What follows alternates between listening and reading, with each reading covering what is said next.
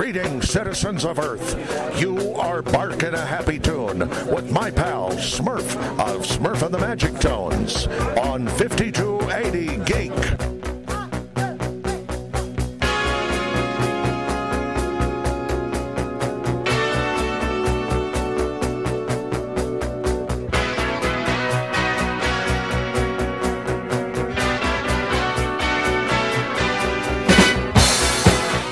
Live from the Vegas studios, it is Weekend Geek Updates. Smurf here. And guess what, folks? We got a new bunch of greenies, some fresh recruits right off the podcasting train. I'm talking about the Punk Rock Horror Podcast.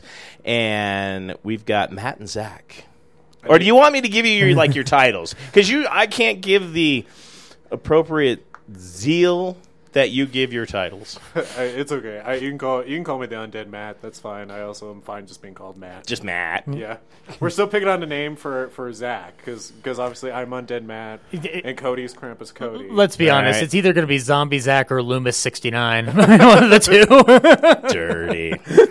In case you guys missed it, I made an appearance on their podcast a few weeks ago to discuss the Colorado Festival of Horror. And now that that is in the rearview mirror, it is time to reflect and think and contemplate and get a front floor perspective, if you will, mm-hmm. from a couple of the gentlemen that covered the the the horror fest because I was busy and I was. You were a You were- You were, machine. definitely you were definitely weren't busy. Don't lie. To I don't know if I would go with machine, but well, we, we see the we saw it completely differently. Matt was just like, "Nah, he's not busy," and I'm just like, "He's No, I'm moving. kidding, kidding. he's moving like the Flash."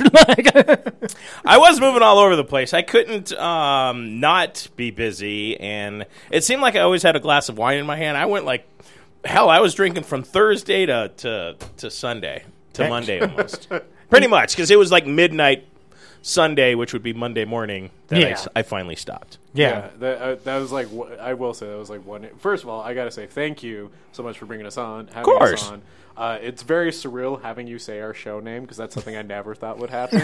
so just know that gives me like a big, huge smile. So is this like a bucket list? You're like just checking off bucket list items. Like okay, done. Okay, done. And you're in the studio. to an extent, yeah, to an extent, You're, you, yeah. He's got a long Elder Scroll in the back seat of his Yeah. car, and he just Look, I don't want to show you how long the list is. I'm afraid it might scare you away.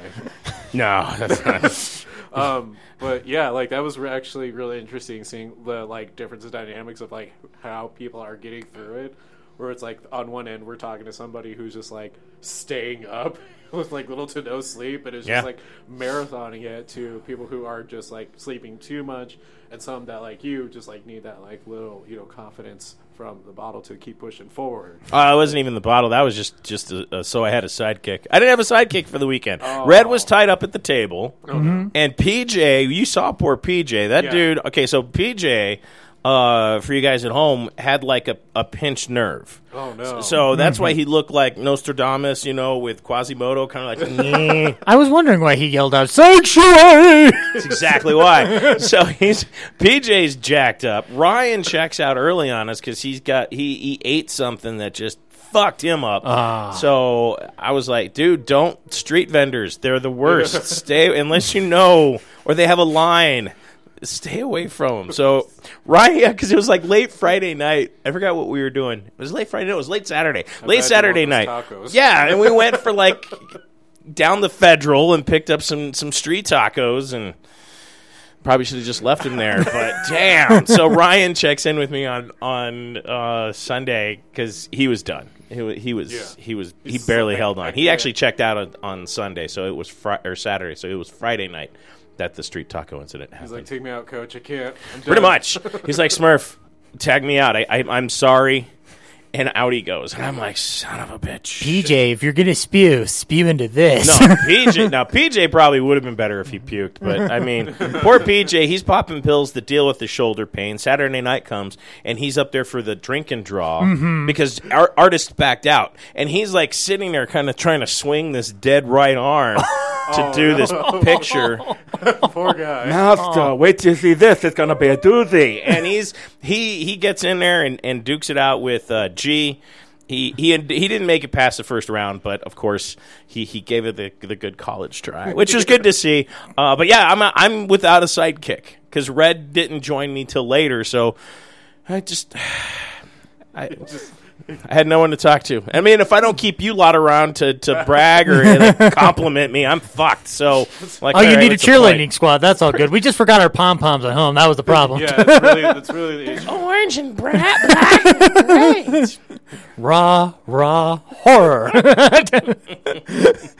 no, it was uh, it was it, it was actually quite interesting to see an inaugural event like this. They, Yeah. There was like um, I I think there's this bit of surrealness coming out of um, the pandemic and everything. And I haven't been to a con since Denver Pop Culture Con in uh, 2019, Right. With um, the one of the other shows that I work with, and they um, there was exu- exuberance at that point, and then cut to 2020.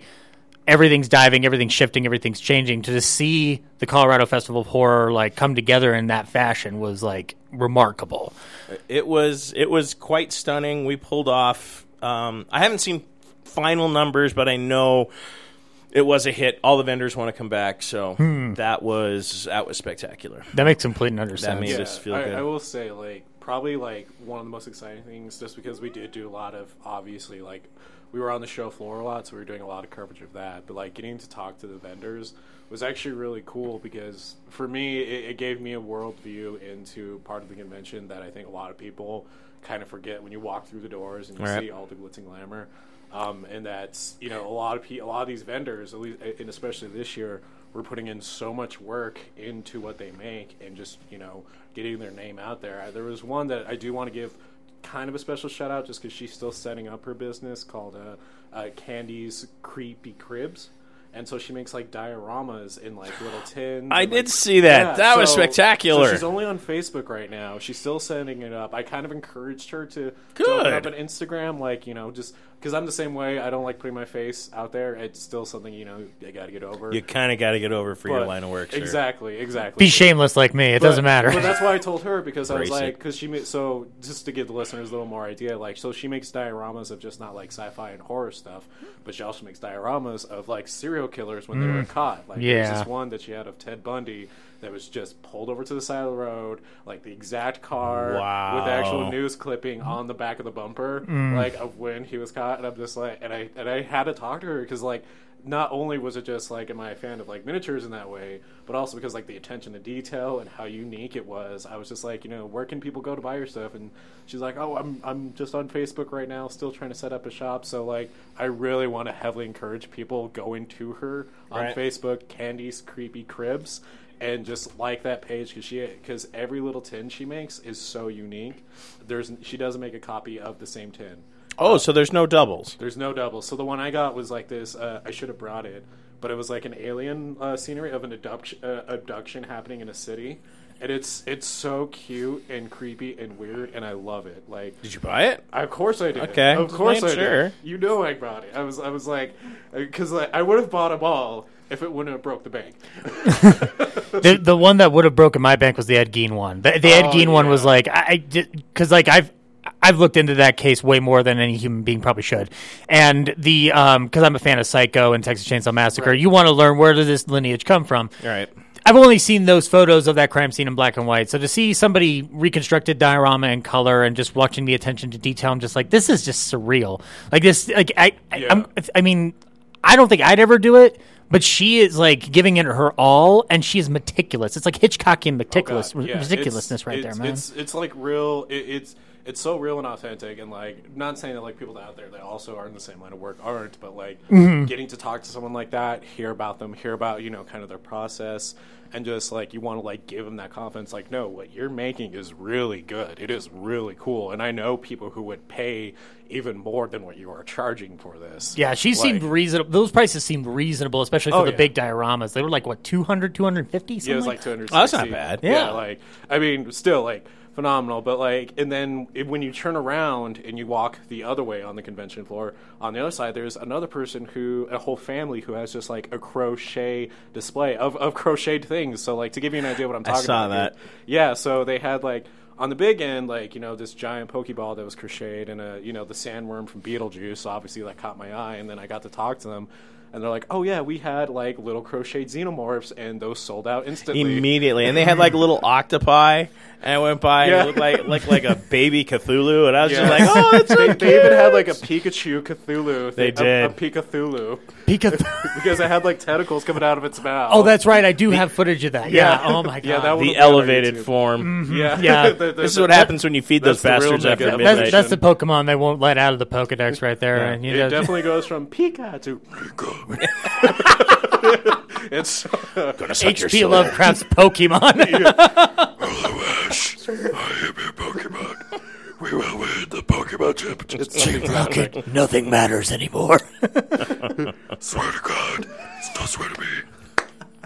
Take me, take me now. um, but legit though, like I, that, I think that's like the biggest thing that a lot of people missed out on this year that didn't go is getting to see so many other people who are coming out of the wetworks who are making stuff that are either horror related or are in horror. Like even Vinegar Syndrome was Yeah. there, and that was a phenomenal table. That was my favorite thing to visit, hands Yeah. down. They um, Vinegar Syndrome is a uh, Blu-ray company that specifies in the lower end of the spectrum when it comes to film. They're finding Yeah, it's like below Troma. Yeah, It, it's like well, they're like they're picking up films that were tossed in the garbage literally, and they are saving it. And they also acquire titles and license them like Shout Factory does for other things. So like I picked up Jack Frost, Edgar Allan Poe's Fall of the House of Usher with uh, Donald Pleasence, Ooh. Old Dracula with David Niven, Ah. um, and uh, the four, thir- fourth one I picked up. Um, I'm drawing a blank on it, but they were, but they they they give attention to a film that Oh, yeah. may not may not be the greatest, but it has some form of reasonability that somebody would buy it. Like. I'd never heard of Old Dracula, but I love David Niven. Why wouldn't I be picking this up? And I'm a Donald Pleasence freak, so if I find one I haven't seen yet, I'm like I'm I'm buying it like unquestionably.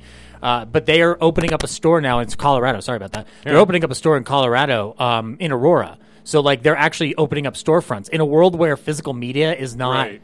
I think everyone's kind of swinging back that towards the wanting physical media because I you don't so. know what what Netflix and the rest of the, the streamers are going to pull because there it's then and then it's not. And if I want to watch it, I got to rent it. I'm not going to pay five dollars for a shitty movie. I'm Yeah, sorry. no. fuck off. But you will pay twenty five if it's a movie that like you look and see that the care and the meticulous attention to detail is taken with the Yes. transfer with the audio commentary is Yeah. like that's a gamble sometimes worth taking. Scream Factory's done this a lot too, where I'm like. I had never seen Motel Hell until I saw that on their site for like nine bucks on a sale, and I'm like, I'll get that. And I watched it. and I'm like, this isn't necessarily for me, but I will keep this on my shelf proudly because no other film like it exists. I love Nope. Motel Hell. It is, It- it's- it is oh, so. Oh, That's oh, so Vincent, ridiculous. Fa- Farmer Vincent's fritters are the best, oh hands my down. There, there is no denying. I wonder what his secret recipe is. That movie, I mean, Motel Hell itself is like it is a fever dream. Oh, yeah. No matter how you watch it, it feels like a the last 30 dream. minutes with him in that pig mask. Oh my god, Yeah, that is the best chainsaw fight in horror history. Hands Whoever down. thought that a pa- pig mask would be like the Right? frightening thing? You're like, it's a, it's a pig. It, it's ending up on my breakfast table It's- or a sandwich. it's just the fact that he's wielding the chainsaw. Yeah, it's it's kind of like definitely doesn't help. I, the Yeah. first time I felt afraid of a chainsaw wasn't even Leatherface. It was Dennis Hopper wielding two of them at once in Texas Chainsaw Massacre 2. Because that, yeah, because that's the that's the level of insanity that somebody Yeah. reaches when they've lost all their loved ones. that, or you're very talented and work at very popular freak shows. yeah, that's true. They can juggle them. But yeah, like so. And real quick, I do want to. So the crochet uh, table, I do want to throw out. They are Desert Rose designs. Just want to make sure they get their you know credibility. Um, but also our credit.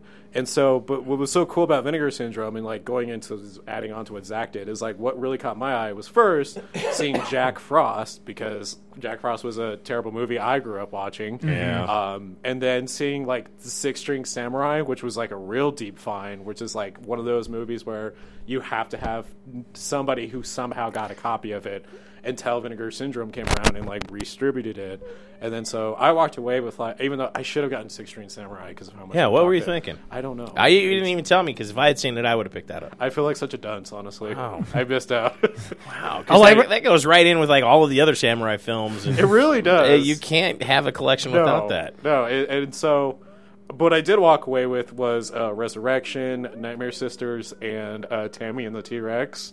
in 4K. You got the 4K. So Really? when- once Hold you- on. You you skipped over the samurai flick for Tammy. I, did, I couldn't Oh help my it. I God. couldn't help it. Look, so here's the thing that I love about Matt. Vinegar Syndrome and what they do is that they're not restreaming these movies because they know they were popular. They're restreaming these movies because they know they were a hit with somebody. Yes. because mm-hmm. somebody attaches to it for a reason. Yes. Now I love the story behind Six String Samurai. I think it is such a cool movie, but it's one where I have yet to see it enough in order to connect with it in the way that I did with Tammy and the T Rex. Because there's something about that movie with how ridiculous it is and over the top its humor and just how serious it tries to be, but you can tell. You could tell the actors are not taking it serious. I forgot what samurai film it was, and it, sh- this woman's in a fight with like a whole like army, and she's got this Kill one. Bill? No, but the ending is almost the same. So this woman gets into a fight, and she's in a tree, and she gets a hold of this samurai's ponytail, and like pulls off his whole head of hair, and he's like, ah, you know, he's screaming because hair works that way, and it comes off neatly in a you know like a whole fashion thing like she ripped off his entire scalp and i'm like oh my god that is just so bad. Uh, i laughed Well, my ass and off. that's my thing with having the T Rex. Like, what sold it for me was like the opening scene where early Paul Walker is getting into a fight with the supposed school bully. I think it's just like a crazy homeless person because of the way they write him it's into like the film. buying an old Jean-Claude Van Damme film. You Look- okay? My mama took a chance. Yeah, it but there's something about the way. line where because they have a whole scene. If you haven't seen Tammy and T Rex, there's this whole scene that plays out where they're fighting where anything. where they grab each other's nuts and they have a squeeze off to see who's going to give out first. And just like the cops come and break it up, which by the way, you got to really think about how would that go over the like radio? Like, yeah, we got two high school kids having a nut off over at the high school. Okay, we need you to to go break that up. Like, can you imagine that coming in over a radio? And then they actually go break it up. And then Denise Richards' character asks Paul Walker, just like, "How did you do that without, you know, falling to the ground or, you know, whatever?" She, I didn't really care what she said because what Paul Walker said next is what really got me, which was, uh, "Because I wore my cup." Because he just got off football practice. And I'm like, so did this man grab a cup, No, he was grabbing his cup, and was trying to break it, or wanted to get so close to Paul Walker's junk that he's willing to take even a cup being in between his hand and the glory that is Just, Paul Walker's just junk? watch They Live. You'll get the same and a better fight.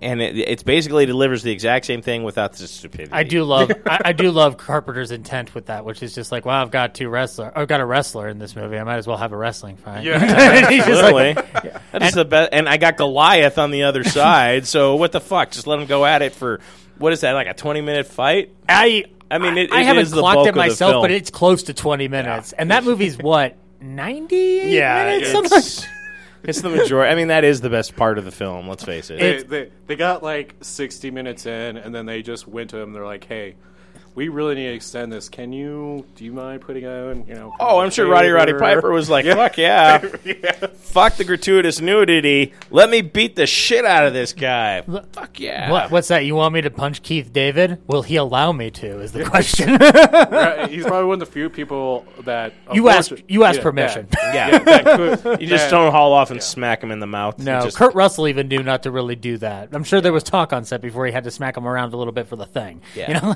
Keith only did it for the Piper. yeah. He only did it Oh. for the Piper. I did remember the fourth one I got, Fade to Black.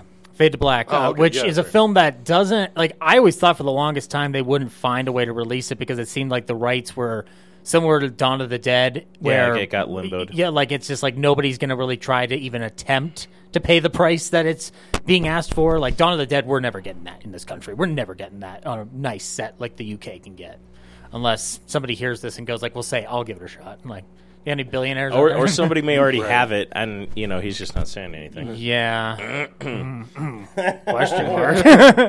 but yeah, Fade to Black. It's like again, it's just like sometimes they are acquiring. Uh, they're they're going for the punches of like things that like nobody else would really want to dive for, and they keep their quantity number limited. Like the Fall of the House, of, the House of Usher one that I got had a limited number on it, so it's like a handwritten limited edition. So it's one of like four thousand. So they only limited. So it's a to those. reissue. No, it's like they uh, they reissued that one. They picked it up from MGM and then they limited how many they printed of it. So right. once that print's done, it's done. It's like Twilight Time was before Twilight Time folded, unfortunately. All right, Yeah. makes sense. Yep.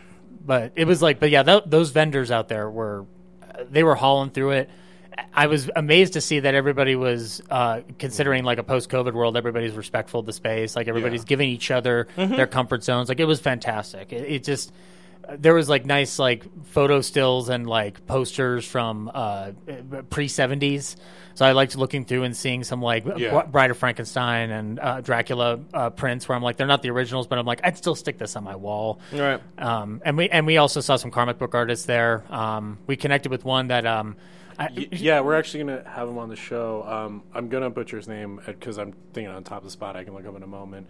But he is the illustrator for uh, uh, Billy the Hit, uh, Barry McLean junior He's going to be coming on the show. Uh, now it's coming all back to me because I'm on the spot. Excuse me.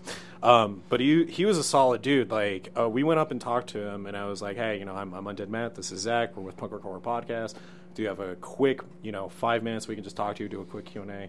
And he's like, he's like, "Oh, Punk Rock Horror Podcast. I heard about you." And I'm like. I hope it's good things. so thank you, thank you. I kind of assumed you were the one that, that threw Well, that. Barry. Barry was in just before the pod, just before the horror fest. Oh, really? Yeah, Barry was on the podcast. Oh, nice, groovy. I, know- I, haven't, I, know, haven't listened I to that one. I yet. know, I know Barry well. So he he was he was electrifying. Like talking to him. Was Yes, he is. That is a word for it. Barry is energetic as all hell. Oh no, I, I I ate up his passion. I loved talking to the dude. I'm just like, let's get you on the show. I want to talk to you. I want you to be a guest. So this coming Friday, um, I don't know when this episode's coming out, but this coming Friday, he is going to be on with me and Zach, and he's going to be talking with us. And so No, his comic is great. I picked it up. He Yeah. signed in a, a copy for me, and it's killer. it is absolutely killer. It- there are it- some jerking, tear jerking moments, and he promised me I would cry, and I think I think I came close. Oh yeah, I I started reading a little bit of it, and I just like if Zach if I didn't hear Zach coming down when he was coming to check on me as I was taking a break, like I would have just stayed in the comic and, and, and been in that zone and be like, don't don't bother me, please. Yeah, reading this comic. Just leave me in my zone. I'm happy. Go off with your camera. let, let me dissolve into my escapism that is these panels. Look, you're a nerd. Go find nerd shit. No, Barry Barry's been a repeat offender on the podcast. He's he's fun. He's a good he's a good show. He's a really good guy. Like I enjoy talking to him. I think the ghouls, gals, creeps, mutants. They're gonna love hearing from him and hearing about his work. I mean, uh, he will be on our YouTube as well, obviously. Of course. but um, yeah, he he was stellar, and I I think just across the board that has been like really cool, like a very cool experience. Whether it was vendors or people that we interviewed in the media room, everybody was just very like, even though a lot of people were tired and they were wearing that on their shoulder, which I totally get, nothing against them. They were just putting in that love and that want and the ability to just talk and be open and want to talk horror. Um, like I'm even going to throw credit towards. Uh, uh, sorry, now I'm like on top of just getting caught up in my head because like all this information's coming at once. But Bryan Bonner, um, he's a stellar dude, and what I really enjoyed about talking with him is that he, even though he was like very tired, and you know he made that clear, um, we just started talking about paranormal investigations and just like the it, it went from there. Like he was just saying all these cool things and all these cool facts that even though we kind of have some experience with it because we've had paranormal investigators on our show All right. um, having him come on and talk and just give his perspective it was fascinating like i was just i was getting dissolved and uh, dissolved into him and just wanting to hear more about his experiences yeah, and he and Jack uh, Hanley did a history of horror panel, which I think is Which was actually really good. I've seen that that panel before between the two of them, and it is pretty Han- pretty impressive. Hanley is one of the smartest people I know. Mm-hmm. I've had him on my show um, that covers Golden Age Hollywood a couple times, and um, he uh, he will expound upon the importance of knowing your heritage and history when it comes to horror, Right. and and understanding the context in which a lot of the classics that we love and enjoy come under. Like, what auspices do they come under? Right. Uh, whether that's you know reflecting off of World War One all the way down to the the fears that penetrated the 70s and that formed into the th- works of Carpenter and Craven and Hooper. So it's it's good to have that educational resource and tool the same way Pop Culture Classroom does for the uh, Fan Expo now. Right. Um, so like it it was a stunning expose, and also you guys had a trailer park. Uh, uh, situation going on where you had a bunch of trailers playing and we were we were having uh, lunch at the Alfred Packard Grill, um, where you got that lovely steak. I was I, Yeah. I was jealous. That of that ribeye was delicious. It was good. Uh, it was good. I, when you told me it was tasty, I went and I had one. good. Oof. God Right? damn. Yeah. right? It Yeah. was it was it was pretty good. It was it, I was I was like, okay, thir- thirty-two dollars worth it. This it, it warranted it. Yeah, that, and that's what I figured. I'm like, ah, just that next time. I Just suck it up. Just take it. Yeah, but but we were eating, and then all of a sudden I started hearing Jamie Lee Curtis's voice, and I peeked through the curtain, and I saw the Halloween Kills trailer playing, and I'm just like, isn't it exciting to be at a horror convention? It was like and it was funny too because like it was like what what we got there a little a little late on Saturday, and that's when we had that's where we went to eat to kick off the day, and I think we got there around like eleven or twelve. yeah, something like that. Yeah, And so like we were we were running a little late, but like it was a great way to kick off the day of just like Halloween kills, you know, setting the ambiance. I think there was a Malignant trailer playing in there, which Malignant, reminds me that I've got to I've got to go check that out this week in the theater. Yeah, it showed up on uh, HBO uh, Max. Yeah, I'm I'm going to a theater for it because I need to watch. i- If it's as balls to the wall crazy as they're saying it is, I want that experience right in my face on a big screen. Right. Yeah. there. I don't know. I get I I I'm disenfranchised rather quick, and they're like, "Hey, this is the craziest horror film you've ever seen." I- I will- seriously doubt it, motherfucker. but okay, Right, like it, that's uh, th- that goes like hand in hand with like the most terrifying movie you've ever seen. Oh, yeah, like, I- the bloodiest movie you've ever seen. keep Which keep in mind, none of the hype will ever live up to it. But I, but when I, I do take that sincerely, when it's just like, all right, is it's worth twelve bucks as opposed to just sitting in my house like I do all the time now. you know, Yeah. like I'm like, yeah, you know what? I've earned a night out and watching James Wan do his thing for the mainstream studio. fair enough. And at a budget of forty million, like that's a that's a move that no big studio's making these days. So props to him for getting it done. You know. yeah, so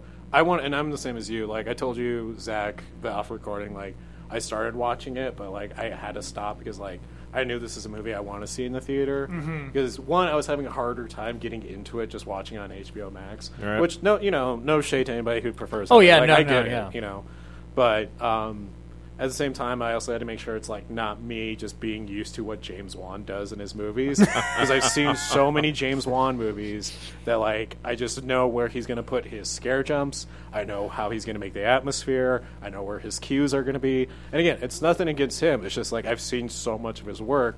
At some point, even as a critic, it's hard not to study it mm-hmm. in order to quantify, you know, the value that it brings to the table of horror. Yeah, and it's almost like, and especially within a theater, sometimes you want to just be like, all right, I have to focus here. Like this is this is where my focus has to be mm. here on the screen because television, it's easier to get distracted by the things around you. Like I, I run into that all the time. I was watching One Night in Miami, not a horror movie, but I was watching it for real nerds, and I kept getting distracted. I loved the Yeah. movie, but I kept getting distracted. So it's like if I saw this in a theater, I probably would have just been focusing more on that dialogue and paying attention to the performances acro- that were surrounding me. So like that's why I do take it into consideration. Well, the problem is so much horror has come out this weekend. I mean, in Mm-hmm. Yeah. film because we've got *Malignant*, uh, *Y: The Last Man* landed on FX, Yeah. Hulu, Yeah. and they dropped three episodes at once And yesterday. Didn't they, uh, didn't they also do like Texas Chainsaw for Netflix? yeah, Texas Chainsaw so- landed, and and- Wait, wait, Lucifer. wait! You're blowing my mind. They put the new one on Netflix. Yeah. yeah, Oh And my it- god! Well, that's the problem. Like, no one's talking about it. It's kind of so far it's like from it's my a big perspective. wah wah. Oh, I've I've heard uh, the mo- you,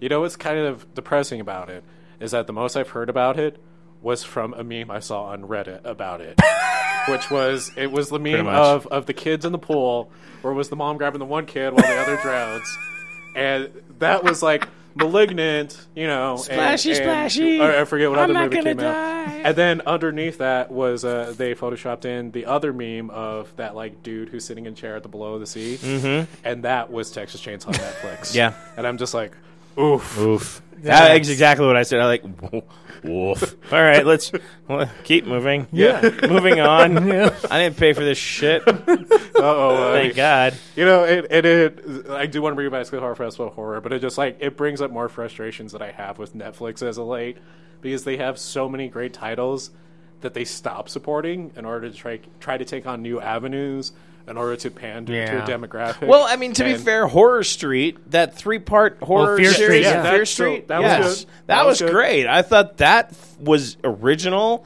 It was fun, and it told a very complete story in a short amount of time. So I really, I really enjoyed Fear Street a lot. Yeah, that's one that's still on my docket, and like everything that that my one of my friends was describing it to me, and I'm like, this sounds like bold and audacious to do a trilogy. Yes. of horror films all at once. Yeah. Like, mm-hmm. it, like I mean, I don't think it's unfair to say that's like a Lord of the Rings esque kind of feat there. Yes and no. I mean, because how they tell this story, they're they're different time periods, so they jump hmm. around. That's but why it's like everything's 1975. interconnected. Okay, so it's, It's all linked together, and it really does a good job with it. wonderful. All right, it's on my docket. then. And if they and the ones that do fuck, dude, they do die.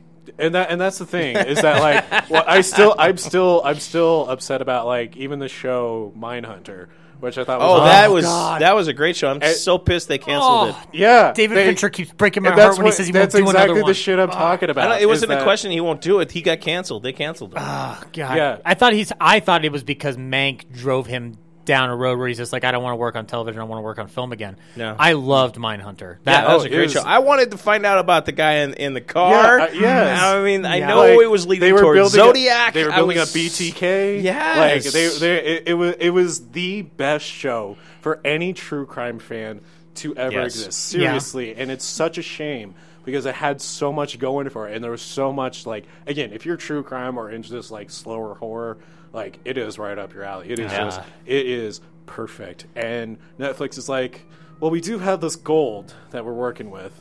Fuck it, let's bring in this bronze, and I'm just like. I'm like Jesus Why? Christ! What type But of why? what cocaine weird- are you snorting? a- what are a- you doing that's making you make these ass hat decisions? That's a weird way to describe the movie Mank.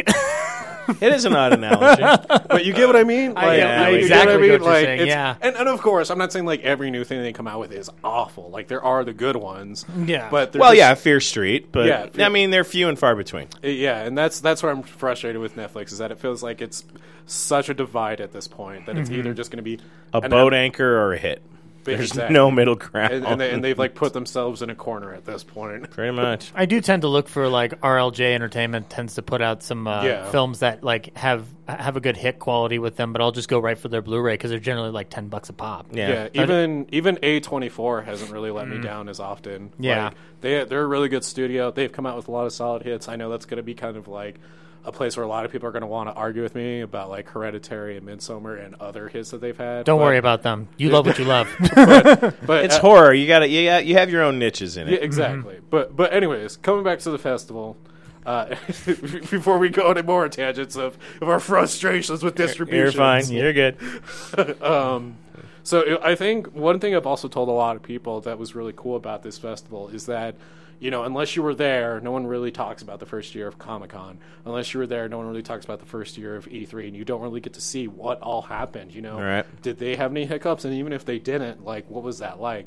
And so getting to see the Colorado Festival of Horror and just seeing this energy just throughout the entire building, see this potential, and knowing that this has the ability to grow and be something bigger, it- it felt really cool because we were just like, it it was one like a teaching moment because obviously like on our respective shows we have those moments where like something goes wrong and we get stressed out and you got to Yeah. figure out how to solve it and then see that happen on your side on a much grander scale and like how cool of a head you keep and you just figure it out. You can't lose your head. yeah it's so it was, it was a good learning lesson but at the same time like it was like okay you know it doesn't matter what you do or how much you prepare stuff There's can go wrong Shit always goes sideways. but Murphy's how Law, you my field friend. it, how you come around it, and how you how you capitalize on it is really what matters. So, do you guys ever watch The Flash?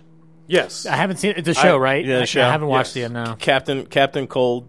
Yeah. Cold. You make the plan, Yeah, and then the plan goes south, and then you make another plan because of the other plan going bad. And I just, I just, I mean, when they did that, I just like, evidently he's talking about cons. Yeah, and it's- it just, yeah. it just is so relatable. It's great. but it, it, that's what was so cool about it. It's just like it, even though like we were kind of getting like this behind the scenes thing of seeing you know some things go wrong or unplanned, like people were still having fun. People Mm-hmm. were still enjoying it. I was seeing patrons.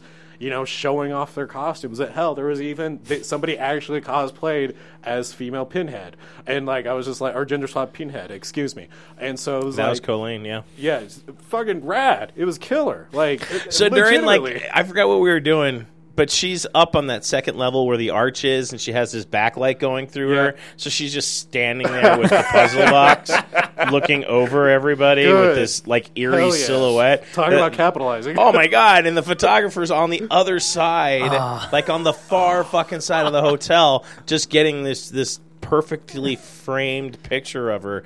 It was it I- was pretty impressive. The first day we came in, I saw her standing in the hall, and with how well poised she was, I thought she was just legit another statue. Right. And I was so as soon as I saw her move, I was just like, "Oh, Oh. this is good." It No, I don't want to live deliciously. Thank you very much. It'd be like that one that was by the women's bathroom. If that thing fucking moved suddenly, I saw that. I saw that. I had such an awkward moment the first time I was trying to find the restroom. Mm-hmm. I went down that hall. I went into the women's by accident at first. I stopped before I went through the door because I saw somebody crouching there, and I almost went down and was like, "Hey, how are you?" Oh, and yeah, then, and that then I turned around. and- creepy as balls, isn't it? It really is. It, it got me. And then I turned around, and then there was other girls staring at me. It was just like, "What are you doing?" And I'm like, "I uh uh." I was trying to help somebody. I'm sorry. The beds is over here, my man. So to guy to catch you guys up at home, Distortions uh, Unlimited, who did Monster FX, uh, uh, Monster uh, special effects on the FX channel, or no, it was Discovery. Pardon me, it was on Discovery. Uh, supplied us with props to scatter throughout the convention, and there's this one creepy one where this person is just like curled into a a panic ball, biting their arm that somehow mm-hmm. got positioned like right by the women's bathroom and it is very disheartening and you're like you want to like scoop in and save this person and you're oh shit you're you're a foam doll it's good. So, someone wanted to get deep thematically with the way they placed that prop. yes it was good effects. I legit thought it was somebody struggling. Yes. And I was I was just like, You're at a horror convention, you should be having fun. What's going on? yeah and, and no it was so far from the truth but there was like stuff like that scattered all throughout there's the little children that were creepy as Yes. balls little goblin fuckers You had Regan laying on one of the uh, like podiums next to a uh, Yep. one of the dinner tables with a Yep. little it balloon floating above it, Oh and I'm just God. like, what happened with those That's two last so night? funny. So I got it because because I overheard this. So because I didn't even tell you about this because I don't even know if you overheard it. So it was Saturday when we were like eating when I was eating the steak with brains. Um, there was so there was there was the this like, special Yeah, the Lecter special. There was this uh, mom and her two kids like sitting next to us, but like there was like uh, like bush in the way. There was a planter in the way. all right And so there behind us there was like uh, some props of like two possessed children and like I, I think another person laying like another prop of somebody laying down. I think they're supposed to be possessed or something. I, I didn't really look at the props. Oh, I the one that was near the char- that where I was putting the charging for the batteries and Yeah, such. Yeah, okay. So I overheard that mom talk to like, it, it was so funny because like the mom and the kids were all decked out in just like cosplay, like horror costumes, and the mom told the and, and I don't and nothing on her, but the mom told she's like, hey, we're gonna switch tables just because that that keeps freaking out my daughter, and like look at the daughter, she's like in a little like jigsaw costume, and I'm just like, I'm like. i don't think that's true This is oddly wholesome and would only make sense at a horror convention. I think and I was that's just oddly like- true Yeah, no, it's true. It happened. all right. I was just. No, I think the mom was more upset than than the kid. Oh no! Yeah, I'm like, the- and I figured it was like the mom was just making the call. Oh, yeah. yeah, and just like it's scaring my kid. I'm like, don't lie, mom, it's scaring you. It's scary. it's Ma- scaring you. May- maybe it's good that I wasn't there because I might have rolled my eyes loudly. you were there. You were there, but you were you were definitely like just like checking all the equipment and like actually doing something. Where I'm just being weird and eavesdropping on this mom who's like, You would have done the whole Jack Nicholson role. Just- Yeah, just- Wendy, this is not going the way you so think it's going. So that was kind of funny because it was just like again, it, it, it was it felt wholesome that would only fit at a horror convention. you know, like it, it it it was it was just weird, and it's one of those things where like you got to come to these festivals and you actually got to hang out and see what it's like, and and, and you know Can't argue that. and just absorb yourself into it. Um, but yeah, and then even just like on again on the, on the end with interviewing people, it was so awesome. Like talking to uh, Jimmy Lee Combs, which I'm now getting the name correct. Shout out to him. It's hell of a sweet dude. Ter- Terror Seriously. Tales, yeah. Yes, Sarah, And did you dude. watch that? Have you watched Terror Tales? I actually started watching it, and I, It's, I and Jimmy's so nice. I've got I've worked with Jimmy over years. Yeah. And to see that come out of that man is he's just like he's such a sweetheart. Jimmy's like- a great guy. and it's and so like we're gonna put a blurb in the video, but um, I even told him like after the interview, I'm like, I am so sorry. I called you Jeffrey the whole time, and I did not mean That to. actually was kind of funny. Yeah, no, I could see it. I was just, I could see it on your face. I could, I could feel it from Zach, and I'm just like, I, I, But Jimmy rolled with it. That Oh, was the yeah. great thing. He's So- just like, So- all right, uh, well, we'll just correct this at I, the I, end. I knew Jimmy back when we were like frequenting different like EFP programs out here, different filmmaker programs, and he's always been that laid back. Yeah. He's always yeah, been that nice he's such guy. a sweetheart. Yeah. Like, like, and I could, and like, I was kind of feeding off him to see like if he was gonna wait for me to correct it or if he was gonna correct it. And when I just could tell he was just going with it, I'm just like, okay, All right. I'm just gonna do a huge ass apology after this. It's the only time that I felt like a good like little brother, just going like, just patting his back and just going like, "Don't worry, man, it's, gonna okay. be all It's fine." but no, like It was great. I loved it. I just thought it was Yeah, fucking no, it hilarious. was, no, I don't blame you. It was funny as hell just watching me up there, just trying to keep my composure. As I'm just like, But you still got, but you still got really good stories out of him. That's the thing. I've Yeah. looked through the footage. Like you got really good stuff out of yeah. him. You got some great stuff out of Bonner as well. oh yeah, uh, Um, Bryan and- Bonner and Jack and, uh, Hanley as well. Jack Hanley when Hanley, he sorry. showed up. Oh, Yeah. oh my God! But I felt so bad about that too, because like so, so understandably he was running, he was running late, Mm-hmm. and so we had to get going. So we were already interviewing. I was already talking to Bryan, Mm-hmm. and so like I so I see him come in at first, and I don't recognize instantly because I just you know focus on Bryan. All right. And then I s- and then I see Jack sit down within like my peripheral vision, and he's just smiling at me, and it takes me a moment because I'm like. Why is he just smiling at me? And I'm just like, oh fuck, it's Jack. And so like, So, it so me setting up a microphone for Jack to sit at didn't give it away. And so I didn't see you behind me at first. I was fully focused on Bryan because Oh my that's the thing. Whenever I'm talking to anyone, Okay, that explains your reaction when I set that up, and you're like, "What the fuck?" Yeah. Okay. no, that's really what it is. So, because so fun fact about me, and it's also an ADHD thing. When I'm ever talking to an, any any guest, I hyperfixate on them. I give them my full attention, and so it's very easy to just set up a mic behind me and just be, be the fuck.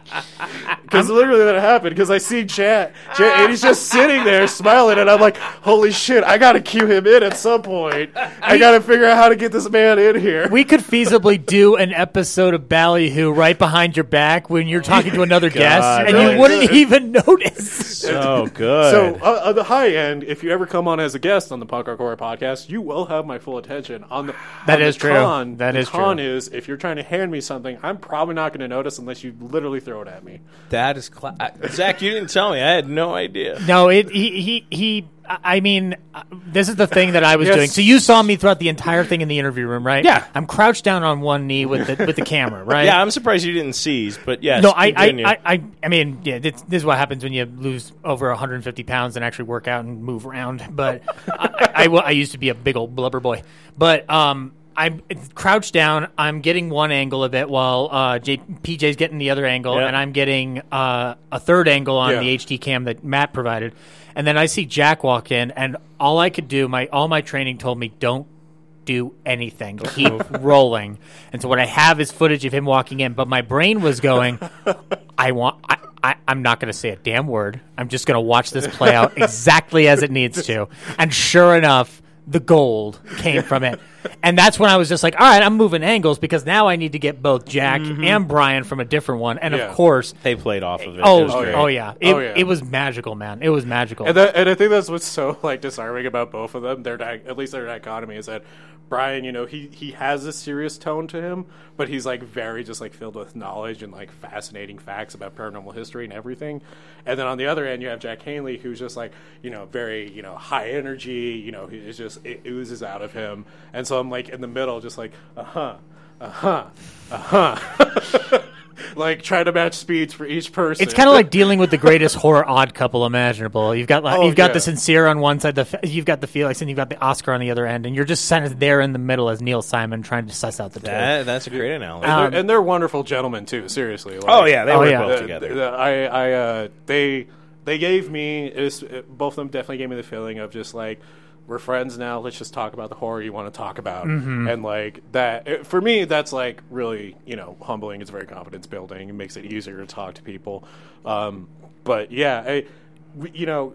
There were so many cool interviews. I mean, all I loved all the interviews we did. To be quite honest, it was really cool for me, getting to also talk to Zach Bynes and Richard Taylor.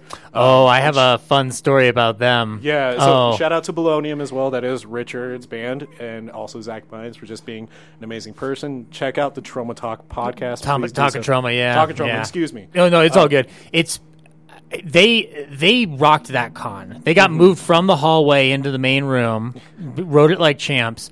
They did a uh, how to make blood effects panel, and I Yeah. and I I wish Matt. That room is never going to be the same again. so I will I will tell I will tell your lovely audience that um, Matt went Matt went to go purchase something at one of the vendor booths, and I was like, I'm going to go up to their panel and get footage of their panel. Yeah. it'll be a good filler.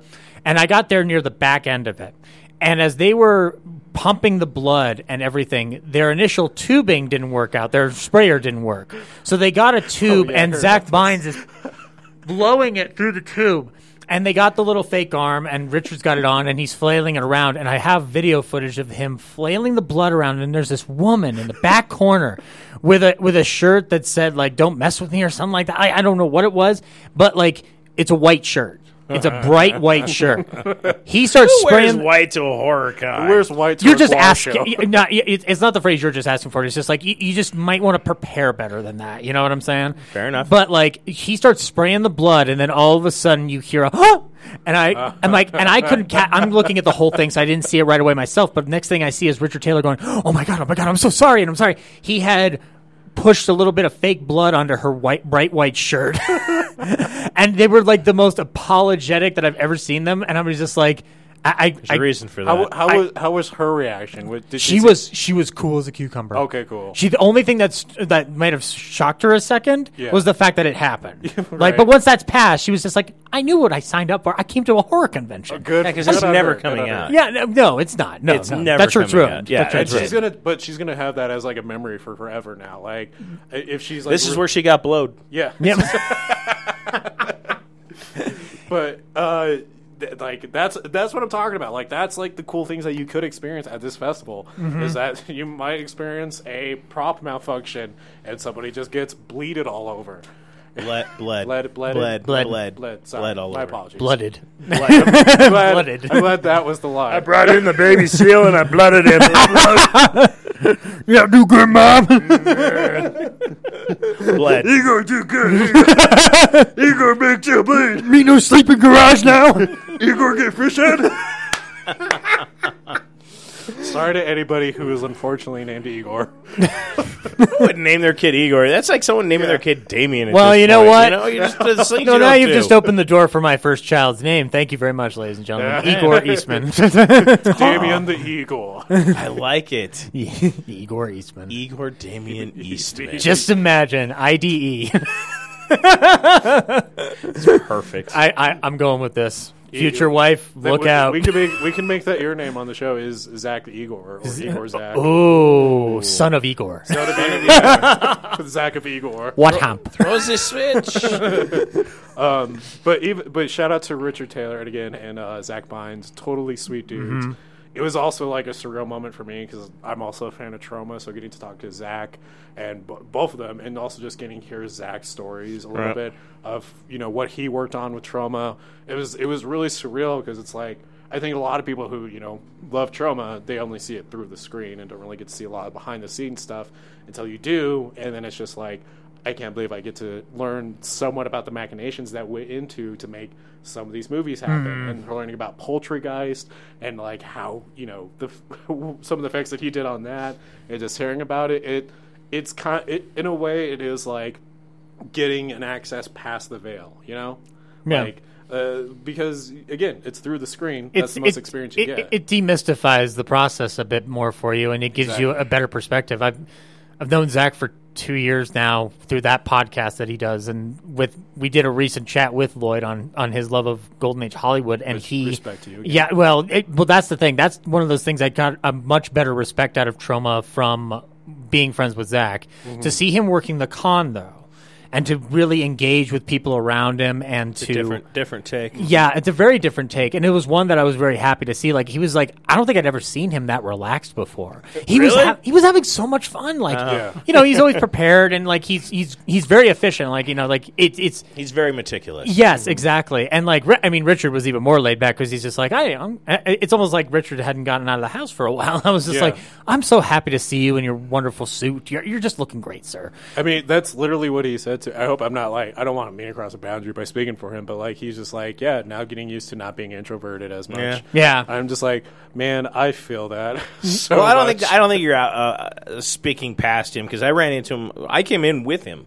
With them for your guys' podcast because Yeah. they were in the elevator and of course they'd been on the show before so it was kind of like hey just catching up Yeah. what you doing guys we're like we you interviewing us nope uh, everybody else is You, you know how I knew the spark was still in him is when we just started talking about Looney Tunes for a couple of minutes, and I was just like, ah, no, the spark's still there for him. He's still he's still alive. He's still kicking. Yep. It, it, it'll never change. But like, yeah, that was like.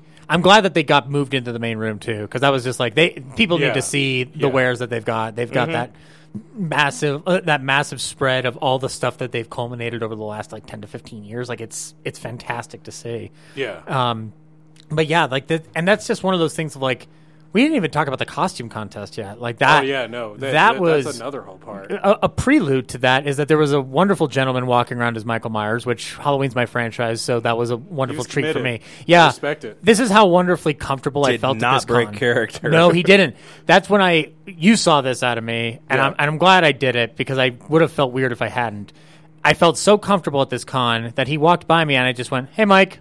Just walked it was creepy because someone thought he was a prop because we were sitting on So someone so thought he was a prop Him and gender swap in it. Yeah, so Colleen, sorry. Col- Colleen, yeah. Colleen. So we're sitting on the third floor and we're looking across the way, and I'm just sitting there waiting for the elevator, and this group of people come waiting with us, and they're looking. Oh, that's an impressive prop, and they're talking, and then they look back, and Michael's gone. this chick goes in a complete meltdown, like, "Oh my god!" was that the boogeyman. No, it What? gets better. And funny enough, there were- on the first day there was a dude as Jason, Mm-hmm. and he was having a stare off with like another another uh, another patron. But I didn't know he was actually a dude. I legit thought it was just another statue that was Yeah. just put up in the bar area. And so as I walk by to like go order drinks for me and Zach, the dude moves. And I'm like, "Fuck!" So Is that the one who had the t- Friday Two Jason look about him? Yes. Okay, Yes, I so think so, I saw yeah. that guy stirring a cup of coffee. That was surreal for me. so we're, Fridays, am I right? They're the worst. so we're we're sitting in the elevator. Air, elevator finally comes. We're just sitting there. The door starts to close, and all of a sudden, the machete hand comes through. That's great. That dude hauled balls because it's the Michael that we just saw, like on the other floor, caddy corners. This dude ran to get to the elevator, then just stood in the elevator I just next to the chick that just had the meltdown, and just breathed heavily. Oh my god! That was it. Oh, because he's catching his breath. he's, just, he's, he's just like, "Fuck! Yeah. I gotta, gotta get out of here now." I need my inhaler. As there's this Michael running through the embassy suites, Yeah. tripping, just trying to keep his composure. Can't see shit out of that mask. God damn it! And that woman is just petrified. Oh, that poor lady. Oh God. and then the doors open to get off. Michael doesn't move. He just stands there and continues to breathe heavily. that woman got out of there so damn fast. He had, he had the blackest eyes, the devil's eyes. It was uh, it, it, Zach even pointed that out. He was just like, "You got to imagine how many people came here for just a regular vacation." Oh yeah, Like, and, I, and I saw them too. We'll say, I Martha, is that a clown over there? But he's got a machete in his hands. Oh my gosh! There Oh, so many kids. Careful, just like- mother. I was like, these kids are handling it pretty well. The parents are the ones that are getting wigged out. There was one dude who rode with us in the elevator who was he was definitely on his own trip, and like he he got off on the wrong floor, which kind of indicated that I knew he was on his own trip Mm-hmm. because he thought he was on like the fourth floor and we were getting off on the second floor, and he started just walking around on the second floor like he knew where he was going. And I can only imagine like the shock this dude must have had when he got here. Maybe still high at the time. Came around the corner and just sees a Michael or Jason or you know or Pinhead just standing there. That's why it's important to read signs before you walk into anywhere high. there was a couple of those moments where all I heard was, "Oh hell no!" Just- somebody running the other direction. oh, Great. God. Th- It, it was. It made me laugh. I, that's what I was really listening for. Was like, who's gonna actually get legit scared by being shocked? That Oh hell no! And it's a hotel. You have no idea if Sa- Scatman Crothers can save you at this point. I mean, like that. I, I, it was interesting having it in a hotel because I don't Yeah. think I've ever been to a hotel convention before. I've only been to convention center ones. Yeah, right. so like this was interesting to watch how all the rooms, uh, individual suites, were decked out for like screening rooms. Uh, the, ours was the interview room for one of them, um, but it like it had a really good community about it. Um, Yeah. Zach was actually interviewing Keith Garcia. Um, about horror programming, and um, I wish more people had attended it, and I hope they bring him back because it's just an intimate setting. You have Keith sitting there, and he's expounding upon what goes into programming a horror movie, let alone any movie in a theater. Mm-hmm. Yeah. Like that's like that education that you get within Oh, yeah. that spectrum. And then on the other end of it, you have like a Talk and Troma music video party going on late at night. Like there was never a point where any of the madness stopped, which was wonderful. Yeah. Like, and that madness is a endearing term in the regards of a horror convention in my mind. So yeah, and I would say even like what I think it's really cool about it. So obviously, this whole convention is going to pertain to a lot of horror fans, horror elitists. If you even if you just like dabble in horror a little bit and want to experience it, but I also think is really cool about it is that it's very welcoming to people who don't really watch it and only watch it with like a spouse or a friend and they get a different experience from horror. And like obviously on pure hp we champion that a lot of you know try not to get scared try not to literally get so scared away from it that you don't ever want to come back. Mm-hmm. Because it's a beautiful art it's a beautiful medium that you should Oh, come yeah, back absolutely. to um, and I think festivals like this, with how it's curated and how it's organized, makes it easier for people to get more into it. You know, whether it's you know something as easy of a table of you know movies that you can check out and ask all the questions you want for what something you might want to actually watch, um, and not get terrified by too much. To even just like talking to people and getting to know why they dive into horror, why are they inspired by horror, why do they put that into their art?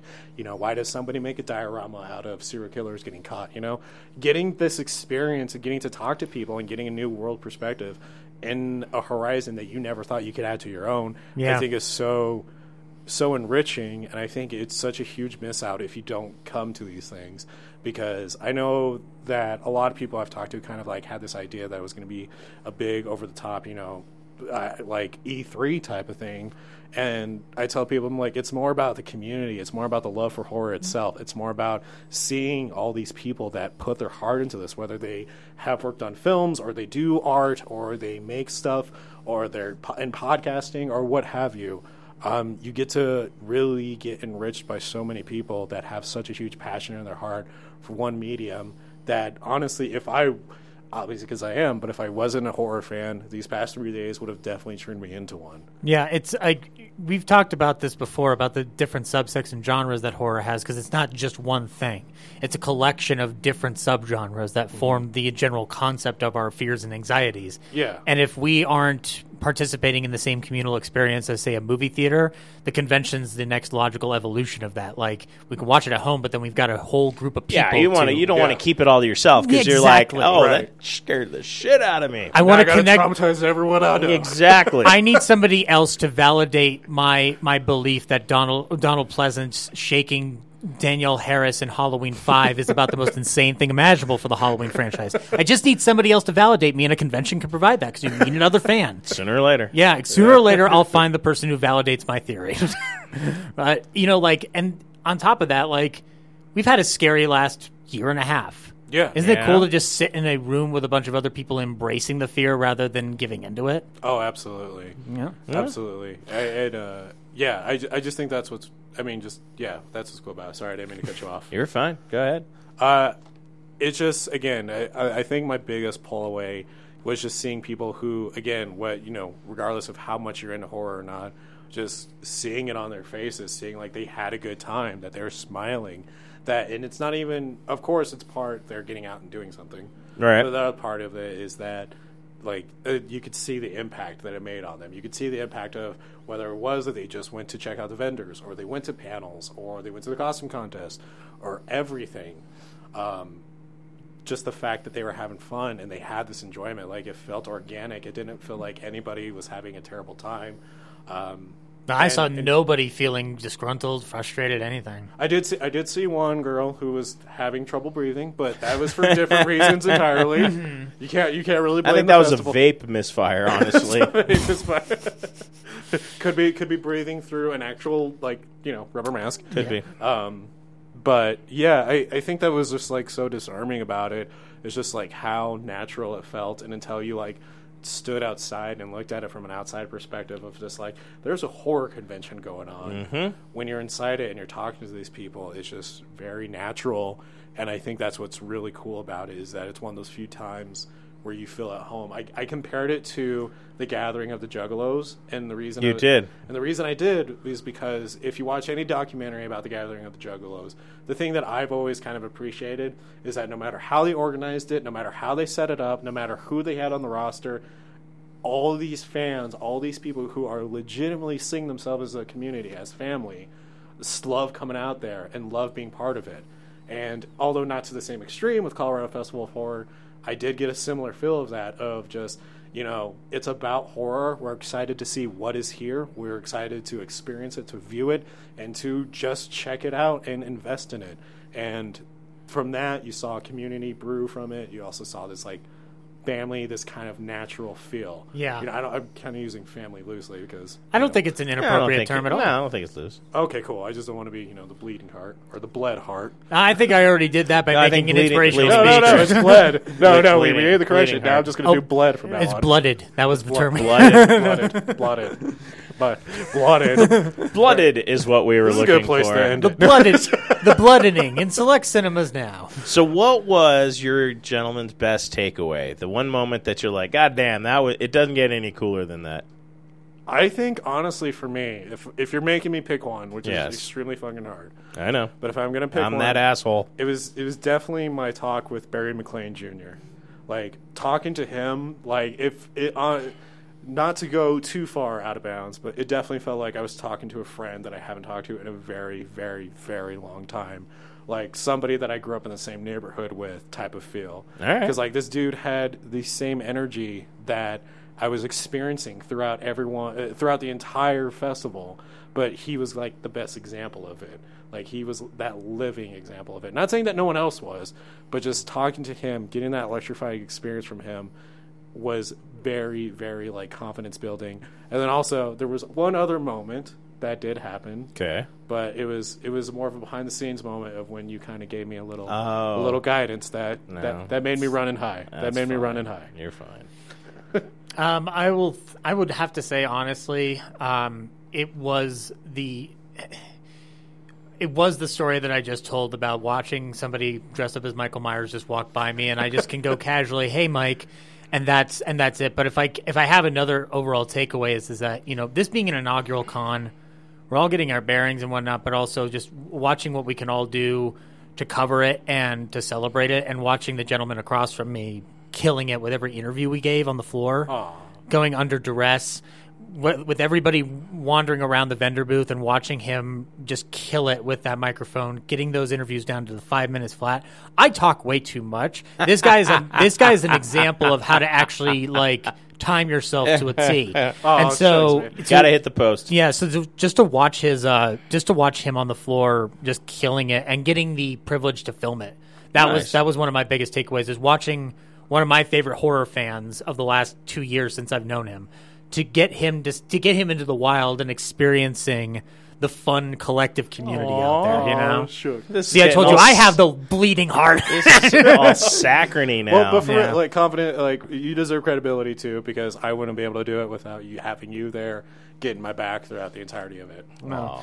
I was I was Hey, happy to be shucks. there. I mean, I I mean, apart from that, also like I will actually I do have something here because we didn't really touch on the costume contest, but watching the parade of people. Right. I've never been to a costume contest at any convention. I, I don't know why I just never really participated in it. Really? I just I go to my booth that I want to go to, find weird antiques from old time radio, and then I move on. But Okay, fair uh, enough. but this one I was capturing with the camera, and I was trying to get a good angle, and there was not uh, there was a couple of people surrounding me, so I was like, "All right, I'll try to find the best angle from the bottom." And one woman was dressed as Freddy Krueger, um, Yeah, and she yeah. came up near the. I think she was the last one on the roster um, doing the display, and I was at the right angle because she came out and she did a slash across her throat. Yeah. And then did a did a nice little odd for the audience where I was just Mm-hmm. like, I've got the best angle here, and that was like She even screamed. She even did that. yeah, did, she That did. was great. I, I was just like I was just in awe of just, just like this is exactly the right image that, to to tell people like you need to c- keep coming back to this thing. Like if this doesn't happen again next year, I'll be super disappointed. But and it's it it's it's on the books. I'm sure you guys will see us back with it. woo, I can't wait. No, no doubt about it. Well, I'm glad you guys liked the cosplay contest. that was that was fun. I don't nor- I don't normally judge. I, I'm I'm the Simon Cowell of the group on that one. it was. It I was was a little harsh. I feel you. It's more like it's it's more just watching them like have fun with the costumes that they created. There was Yes. like I, Yeah. actually the one Jason that I thought would be in the contest wasn't in the contest. It Yeah, was the I was more- just a little surprised about Yeah, that too. That- I, the- I was like, where the fuck is Jay? Is he actually back at Crystal Lake? Yeah, he's still there stirring was- his coffee. Well, there- there was probably But yeah, Still you know what, brooding. Good point. Good point. I didn't even consider that. Didn't even think about that. He no, had a I mean the rough day. Jason that we did have was good, and he made it all the way to the end. But yeah, there was only one Jason and one one Michael. Yep. One. Well, there's only one Michael Myers. is There's only one boogeyman. My friend. Only one Pokemon. uh, well, gentlemen, believe it or not, that is that's an hour. Woo! Flew by. That's just like that. That's so, what happens when you have fun. It is what happens when you're fun. Uh, so let's ask some questions because this is the one question that I always ask, especially uh, from someone in your genre. Why is punk rock in fucking horror? Explain why, why, why, why? What's the t- what is the, the the the merging of heavy metal and horror? Well, so I mean, what what was punk rock, right? It was supposed to be the Yes. movement of counterculture, of Yes. doing things yourself, standing against the man, doing your own thing. Whereas horror has done a lot of the same things in the Hollywood landscape at all, where you had, you know, and I, I'm trying to like just kind of do do the quick response. But like you have Die Hard, you have all these big, huge, you know, high budgeted movies, and I always say Die Hard, and the reason for that, excuse me, is because almost everybody's seen Die Hard, right? You, and if you haven't, you know about Die Hard. You know it's a movie that's argued if it's a Christmas movie or not. You know Hans It's Gruber's Chri- part of it. It's a it's a Christmas movie. yeah, Sorry. there's there's even bands that you know theme themselves after Die Hard. But on the reverse scale of that, on the other dynamic, after all the romantic movies, after all the drama, after all the soap operas, after all the comedies, all their schlick and schlock, you see horror that sees that schlick and, schlick and schlock, capitalizes it, and puts it in its own way. Mm-hmm. It makes Okay. it its own thing. And horror, to me, has always been that one genre that has been willing to say, fuck you, I am going to make the movie I want to make. I'm going to include the themes I want to include, and I'm going to make it that I want to make it. I don't give a shit if you don't like it. I'm not making it for you. I'm making it because I like it, and I know other people out there will like this. Yeah. And those are the people that I want to like this. And for right. me, that's, a pearl of wisdom right there, ladies and I gentlemen. agree. God damn. and what's more punk rock than that, right? Saying like "fuck you," you can't tell me what is good music. You can't tell me what is music that attaches to people. You can't tell me what a message is. You can critique it as much as you want, but you cannot critique the value that it brings to my life. So get fucked. And that's that's why we've con- that's why Here's we made the the, punk rock exactly. that's why we made the punk rock horror podcast because there's oh in in our opinions, and we're going to champion it as much as we can. There's always a brotherhood, a sisterhood, a familyhood between punk rock and horror. There is. There always has been. There's, I mean, the one movie I always like to kind of think of that is a little on the nose but not so direct is Return of the Living Dead. Yeah. I mean, whether you look at the aesthetic or how it was made or how it came to be, it's a badass movie. It is a punk rock movie in its own right. And then even on side of the, and on the other side of that, with music, we have horror punk bands, we have rockabilly, we have you know Misfits for fuck's sake are probably the most popular horror punk band. You regard you know whether you disagree with it or not. Like Front two four two versus Mis- Misfits. Uh, for, wait, which one was it? Front two four two. Uh, Misfits. I don't want to you're throw putting me on the spot. I can't decide. Now I have to like analyze it. Now you're like making me like divide. What if we made it into a Saw game? Would that help? that, that I can throw Alice Cooper in there for fuck's sake. Oh, and just God, really- that's not- that's gonna make it worse. I, I, Don't I'll, do I'll- that. I'll choose Alice in a heartbeat. But that's, that's, the my point, go. though. Like, right? Like, Right. there's there's an even bigger, just like amount of people that love horror so much they made it into music. God's sakes, Alice Cooper is as big as he is because he incorporated horror into his shows. Man. The, Magic. the original rock monster. My Yeah. friend. Exactly, and he, I would e- not my favorite, but I would still even argue like Kiss hopped on the horror train Hmm. with putting more horror aesthetic into how they look or their props, what have you. Definitely not as much horror as like Alice Cooper or even GWAR. Um, Oh, you, well, it's hard to touch GWAR. it's very hard to touch GWAR. GWAR c- climbed the mountain and then broke the ladder so that nobody else could get up there. they they saw an equally taller mountain and made that their mountain. Is what they did. They just kinda chilled They out. just covered it with splooge and blood and made it their own thing. Gene Simmons is on the other mountain. Fuck you. Caw, caw. like the Gene Simmons is a bird here. But Haven't you ever seen a Kiss concert? no, I've never been to a Kiss concert. Oh my I, I God. have been to a uh, Alice Cooper concert. That was my first concert ever. Gene Simmons flies in sometimes. Oh, really? yeah. Fuck. just when he's He probably doesn't do that anymore. He's we should make him do he's a bit older, a little rickety. But yeah, I mean that's what it is, man. Like, and I guess my other my other example is Evil Dead Two. That's probably like one of the my f- it, it is my favorite movie of all time. Anybody who listens to the show knows that. But the way it came to be, the way it came to life, is very just like fucking punk rock at how it happened because it was never intended to happen. All right. so, uh, for the the fans around the world, where do they?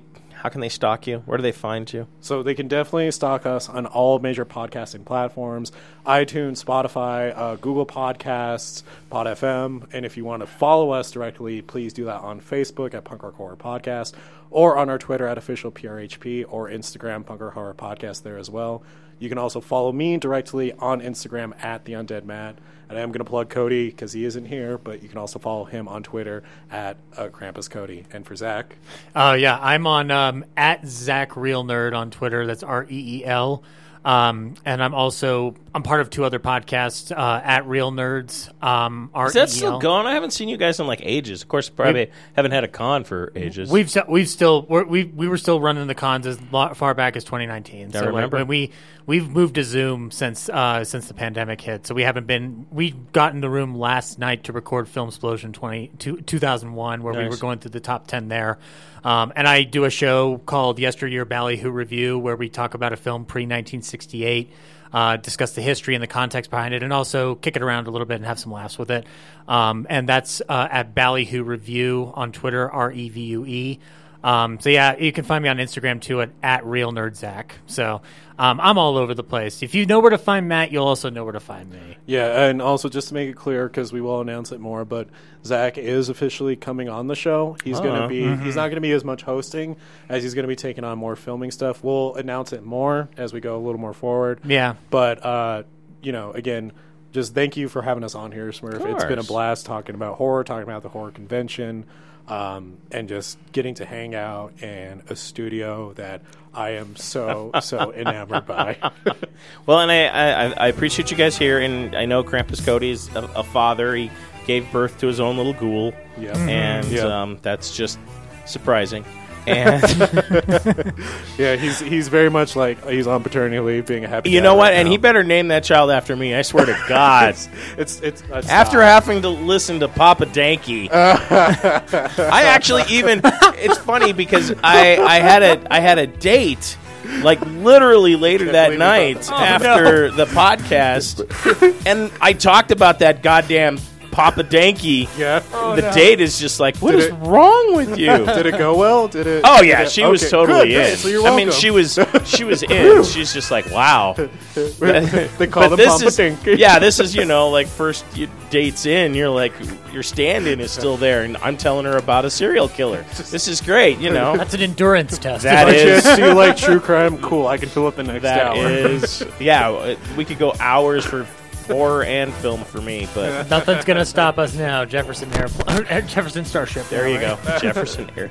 Yeah, Shame I- I- on I- you. I got it. I, I corrected caught it. myself. You I caught caught yourself. it. I caught myself. Fair enough. Well, gentlemen, thank you for coming into the studio. I appreciate you taking time out of your horrific day to stop by the studio and, and say hi. Uh, this probably won't be the last time you're on, I'm Oh, sure.